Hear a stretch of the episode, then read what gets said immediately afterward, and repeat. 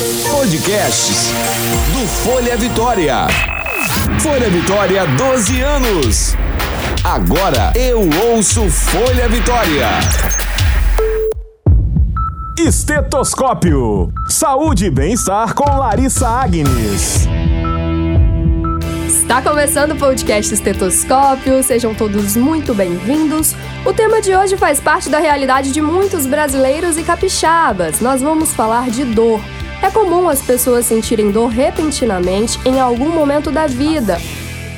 Algum determinado tipo, dor de cabeça, dor nas costas, são inúmeras. Dados da Sociedade Brasileira de Cefaleia indicam que 13 milhões de brasileiros sofrem com dores de cabeças diárias.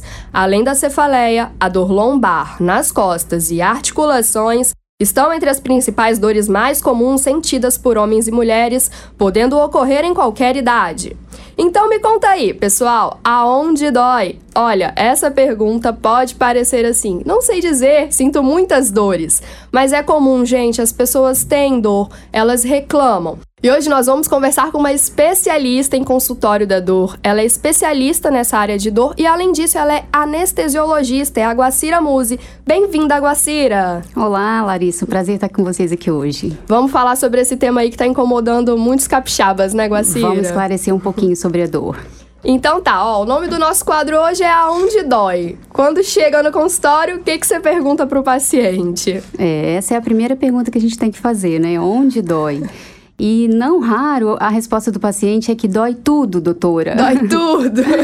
e curiosamente, essa dor que dói tudo pode existir mesmo. A gente vai na, na, na conversa detalhada e vai chegando a, a, origem da dor aos pouquinhos, pela, pela anamnese bem detalhada, a gente vai esclarecendo isso ao longo da história com o paciente. Guaciri, é interessante a gente comentar sobre essa questão da dor, porque como você mesmo falou, né? O paciente chega e fala, ai doutora, dói tudo.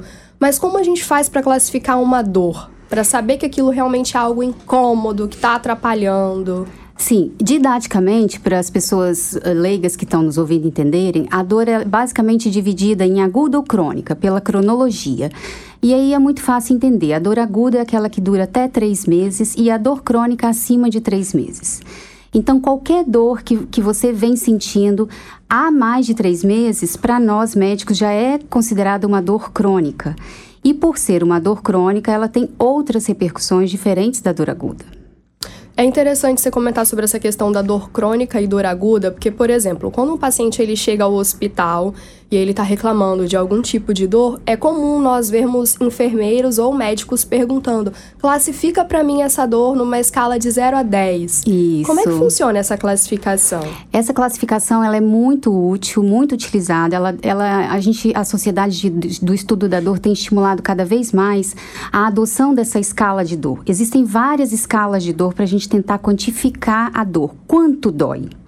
A escala de 0 a 10 é uma das escalas e ela é muito utilizada porque ela é fácil de ser aplicada pelo enfermeiro, pelo médico, é relativamente fácil do paciente entender e ela tem duas funções. Inicialmente, ela não só quantifica a dor para gente, para nortear o início do tratamento, como também ela é usada depois para avaliar a resposta ao tratamento. Se foi eficaz o tratamento inicial, se você vai ter que acrescentar mais medicações ou pensar em um outro diagnóstico. Por que, que aquela dor que deveria ter passado não passou?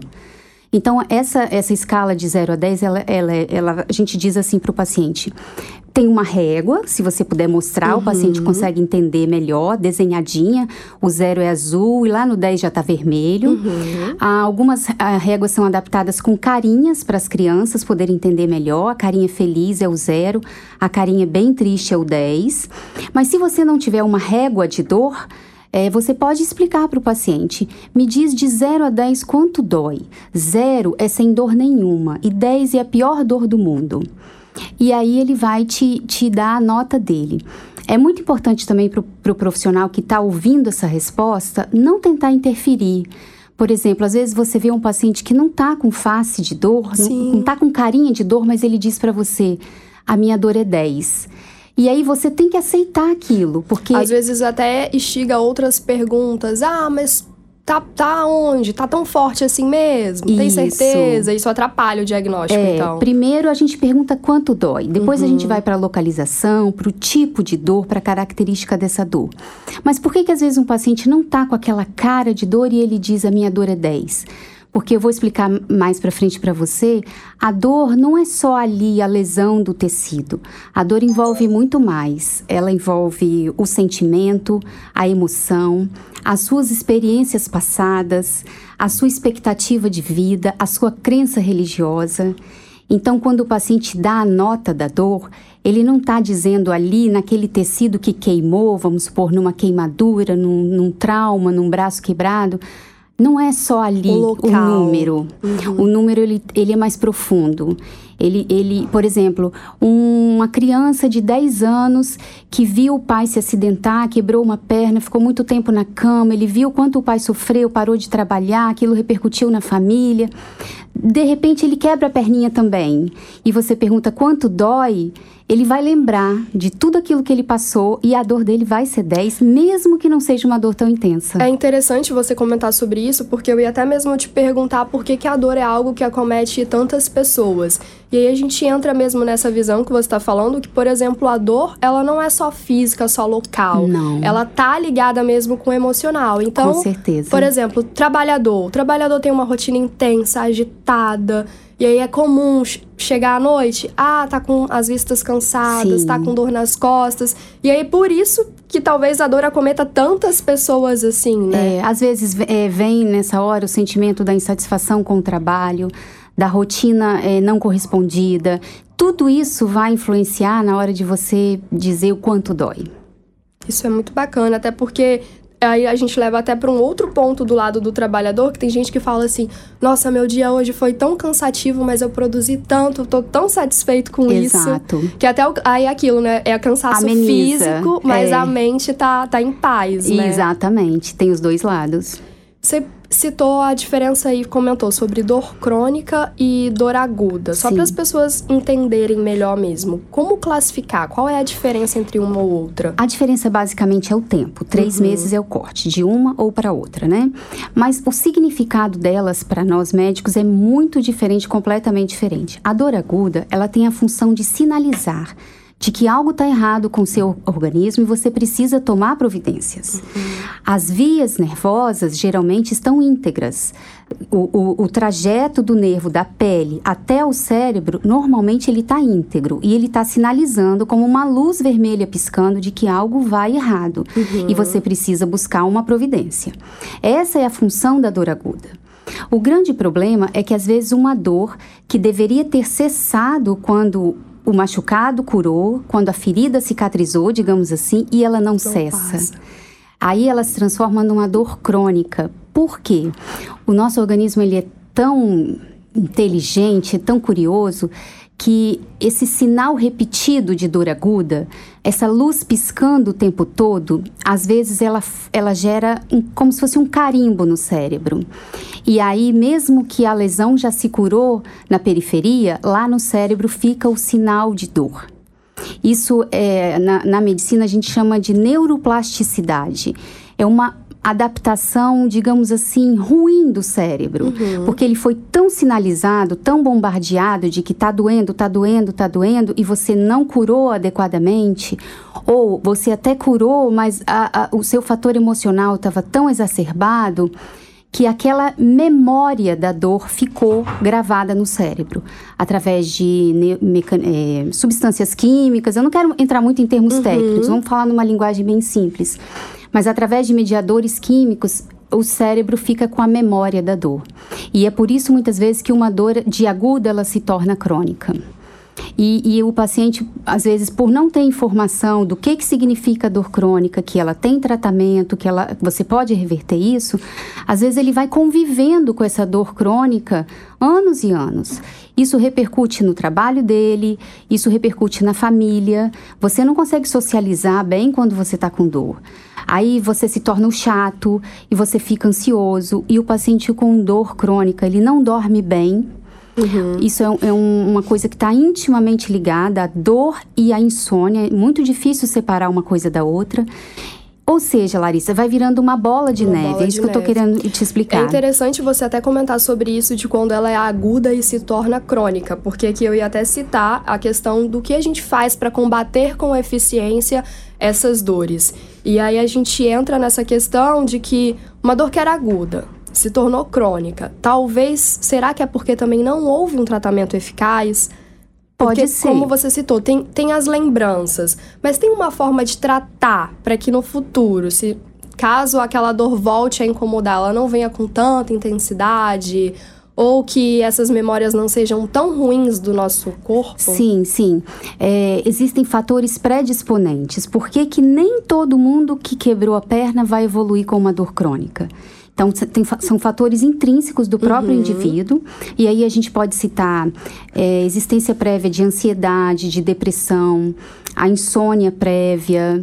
Ahn, mais o que? Se o paciente já teve experiências ruins com dor no passado, mesmo que seja outros tipos de dor, isso tudo são fatores predisponentes que vai servir para sinalizar o, o médico que está atendendo esse paciente pela primeira vez, para se cercar de mais cuidados para evitar que essa dor se cronifique. Mas às vezes é impossível predizer. Mesmo um paciente que nunca foi ansioso, que, que nunca teve um histórico de dor, a dor dele pode vir a ficar crônica, em função dessa neuroplasticidade do cérebro que eu, que eu citei anteriormente. E o tratamento ele engloba medicamentos com outras imunoterapias, ou sei lá, talvez um, um yoga, algo Sim, que possa sem, ser complementar? Sem dúvida. Quando a dor se torna crônica, o tratamento ele é multimodal. Uhum. Ele envolve mais de uma especialidade. O clínico da dor, o especialista em dor, ele vai norteando o tratamento. Mas o paciente, muitas vezes, ele tem que buscar outros profissionais. Porque, como eu disse, quando a dor fica crônica, não é só a informação que está chegando da periferia do corpo até o cérebro. Tem a emoção, tem a espiritualidade, tem o seu nível de condição socioeconômica, tem muita coisa envolvida. Então, às vezes a gente busca terapias, às vezes não, sempre a gente busca terapias farmacológicas, que são os remédios, Sim. combinadas com terapias não farmacológicas. São auxílios, São, então. é, elas vão entrar como adjuvantes. E aí, dentre as não farmacológicas, existe uma gama de terapias que o clínico da dor vai ser capaz de diferenciar, de identificar qual é a mais adequada para aquele tipo de paciente naquele momento. O que, que a gente pode citar? É, a terapia cognitivo-comportamental, que é o trabalho com o psicólogo, uma Ah, terapia bacana. mesmo, isso é Uhum. muito importante em muitos casos de dor crônica.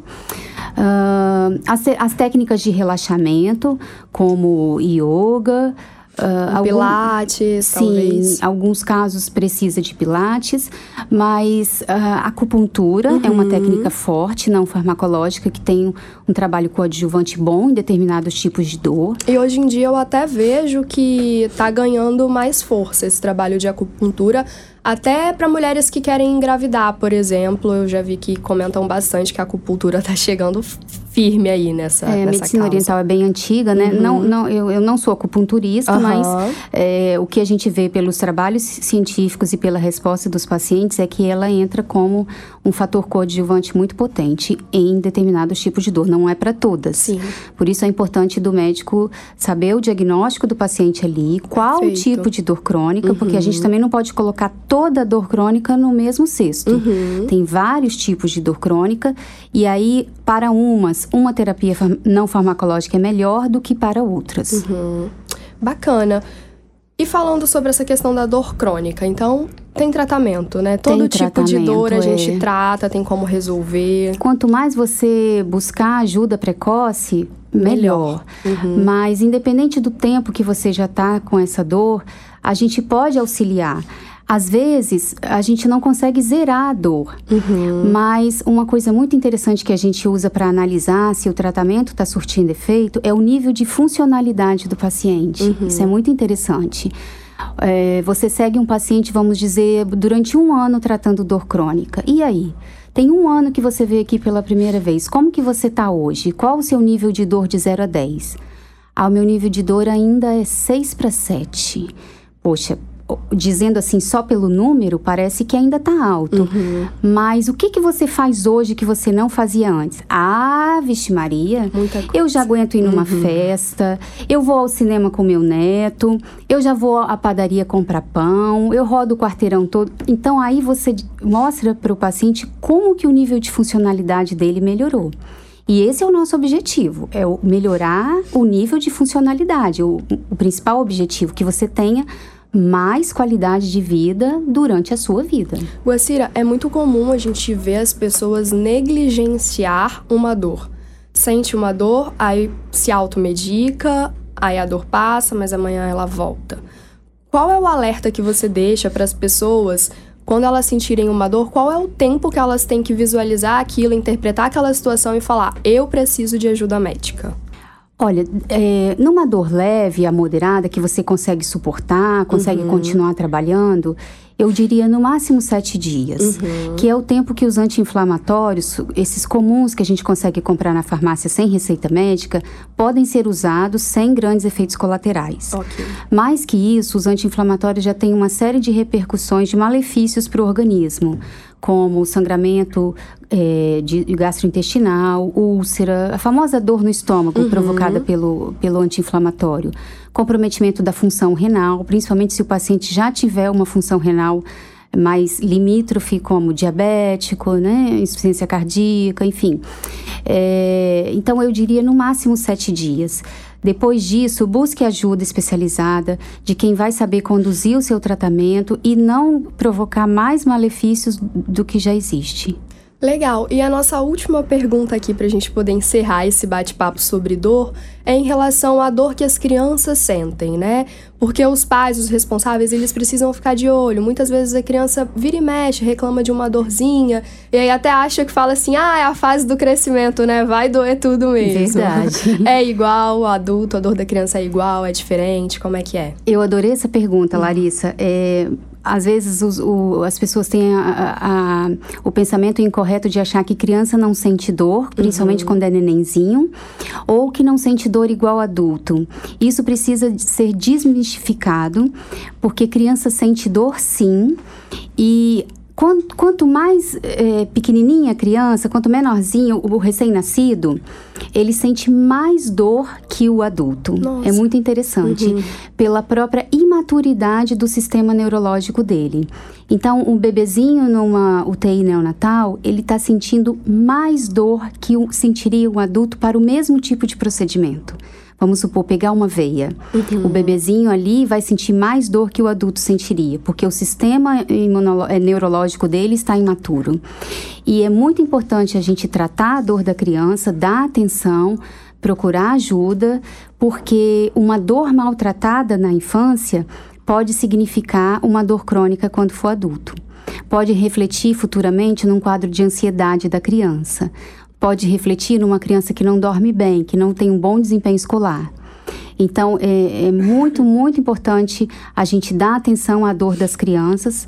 Apesar de eu não trabalhar com criança, uhum. é, eu só trabalho com adultos, mas é, eu não poderia me furtar de deixar esse recado aqui, que é muito importante. Wacíria, você comentou essa questão de, de trabalhar com os adultos, e aí só me surgiu uma ideia aqui que talvez é, a dor ela pode passar de pai para o filho. Exemplo, um adulto que não trata uma dor e aí ele desenvolve aquilo ali, aquelas emoções, aquelas experiências passam para a criança e a criança pode depois, futuramente, se tornar um adulto com dor também? Sim, existem a, a, alguns tipos de dor que têm uma correlação genética já uhum. estabelecida. Por exemplo, a enxaqueca tem um fator hereditário, uhum. a fibromialgia tem um fator hereditário. E outras dores crônicas inespecíficas é, têm a ver com o aprendizado, lógico, que a criança recebeu do pai. Se é uma, uma família muito ansiosa, é, muito protetora, que com, a criança tem baixa autoestima, é, e claro, isso vai influenciar na, na memória da dor dela, com certeza. Entendi, perfeito. Agradeço a sua participação. Imagina, eu que Marcília, agradeço. Então é isso mesmo, né? Buscar ajuda especializada, é conversar com quem entende do assunto, Sim. é não negligenciar a dor para poder tratar realmente, né? E viver, melhorar a qualidade de vida. Esse é o principal recado. Obrigada, Larissa. Que isso, eu que agradeço. Pessoal, nós vamos ficando por aqui. Espero que tenham gostado. Vocês já sabem, para enviar a sugestão é simples e fácil. Vocês podem enviar pelo direct no Facebook, que é o Folha Vitória, pelo Instagram, arroba Folha Vitória, ou para o meu e-mail, que é o larissa.agnes.folhavitória.com.br. O nosso próximo encontro é na semana que vem. Eu espero vocês. Tchau, tchau! Você ouviu Estetoscópio. Saúde e bem-estar com Larissa Agnes.